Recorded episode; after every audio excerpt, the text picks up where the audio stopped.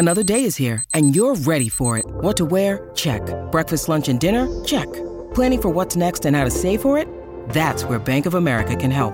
For your financial to-dos, Bank of America has experts ready to help get you closer to your goals.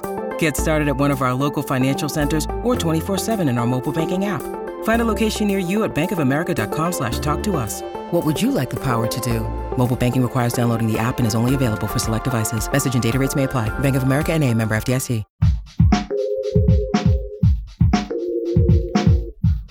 What if you could become a better person, not by working harder, but by taking one small step a day? And not because you're a bad person now, but because there's something inside you that's ready for more. How to Be a Better Person gives you one tiny step a day you can take to be the person you want to be. My mission? To help you live your best life. Hi, and welcome to How to Be a Better Person. I'm Kate, your host. I'm also the author of the book, How to Be a Better Person. This week on the podcast, I'm talking about your energy, what it is, and how to take care of it so that you have this new tool to help you decide what you'll do and what you won't do. Today's big idea is that there are some things in life that will bring your energy down. Some of these things come in from the outside, generally from other people, and others generate from within your own mind. Let's talk about the ones that come from the outside first. Number one on the list is drama. Maybe someone is playing games with you, or not treating you right, or maybe they're manipulating you. Maybe it's because the person is legitimately not a nice person, or maybe they have a very good reason for being difficult. The result is the same it eats up your energy. Sometimes it's not really about drama, it's just not the right fit, whether it's a relationship or a job or your environment. You're just not in a situation that's nourishing for you and your energy, and it's no one's direct fault. It's just that it's time for a change. And the reason you can tell it's time for a change is that your energy is taking a hit like the way a job that just doesn't suit you will eventually start to drag you down, even though you know that you ought to be thankful for having a job.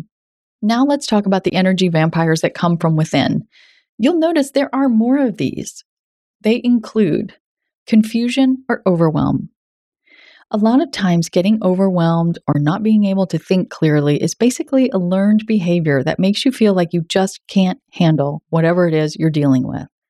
I'm not saying it's your fault brain fog is a real thing and it's associated with menopause and some nutrient deficiencies, etc., etc. But on some level, you probably learned to be confused or to feel overwhelmed from someone that you had as a role model.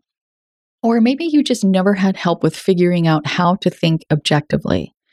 Of course, sometimes you're just dealing with a lot and you can convince yourself that you can't handle your life and start feeling sorry for yourself. And even though you are dealing for a lot with a lot, now you're dealing with a lot and you're in a really low energy state. Perfectionism is also very self critical, and focusing on how you're falling short is an energy suck. Complaining is also an energy suck.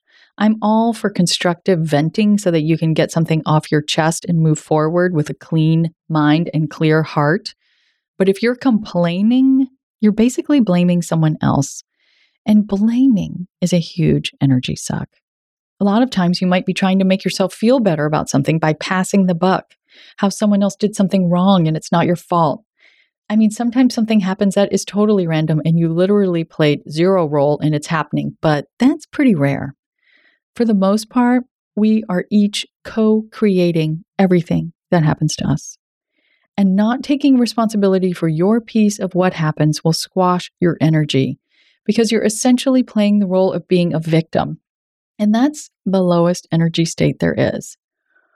For more on the seven levels of energy, shoot me an email at kate at katehanley.com and I'll send you an audio that walks you through these levels so you can figure out which one you're at and how to raise it. So, what do you do about these energy vampires?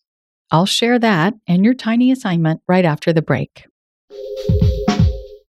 When you need mealtime inspiration, it's worth shopping Kroger, where you'll find over 30,000 mouthwatering choices that excite your inner foodie. And no matter what tasty choice you make, you'll enjoy our everyday low prices, plus extra ways to save, like digital coupons worth over $600 each week. You can also save up to $1 off per gallon at the pump with fuel points. More savings and more inspiring flavors make shopping Kroger worth it every time. Kroger, fresh for everyone. Fuel restrictions apply.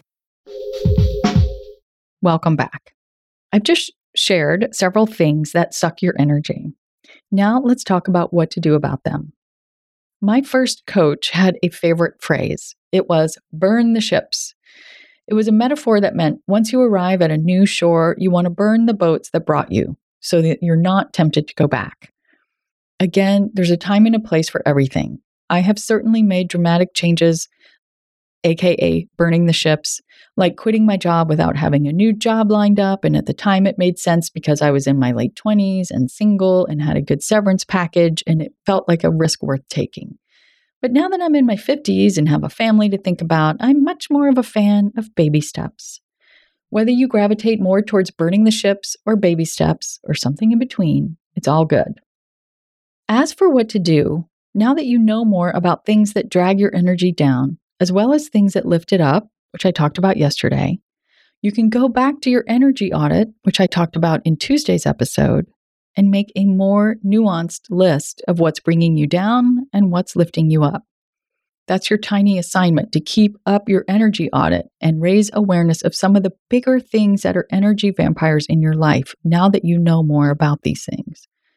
Then really dedicate yourself to doing one or two of the things that lift your energy up for the next several days.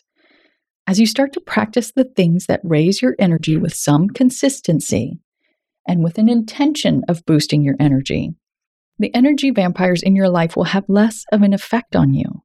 And your higher energy state will make you feel more confident and inspired to approach things differently, whether that's being proactive about improving your relationship or finding a better job or rewiring your own thought processes that have been bringing you down.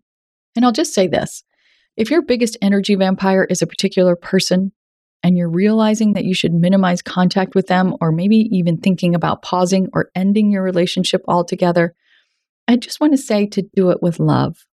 I call it bless and release. You thank them for teaching you more about yourself, you wish them well, and then you visualize letting them go like a balloon on a string that you let fly up into the sky. You don't necessarily need to have this big dramatic disruption of your relationship that creates more drama. And you don't necessarily have to walk away hating them. Bless and release.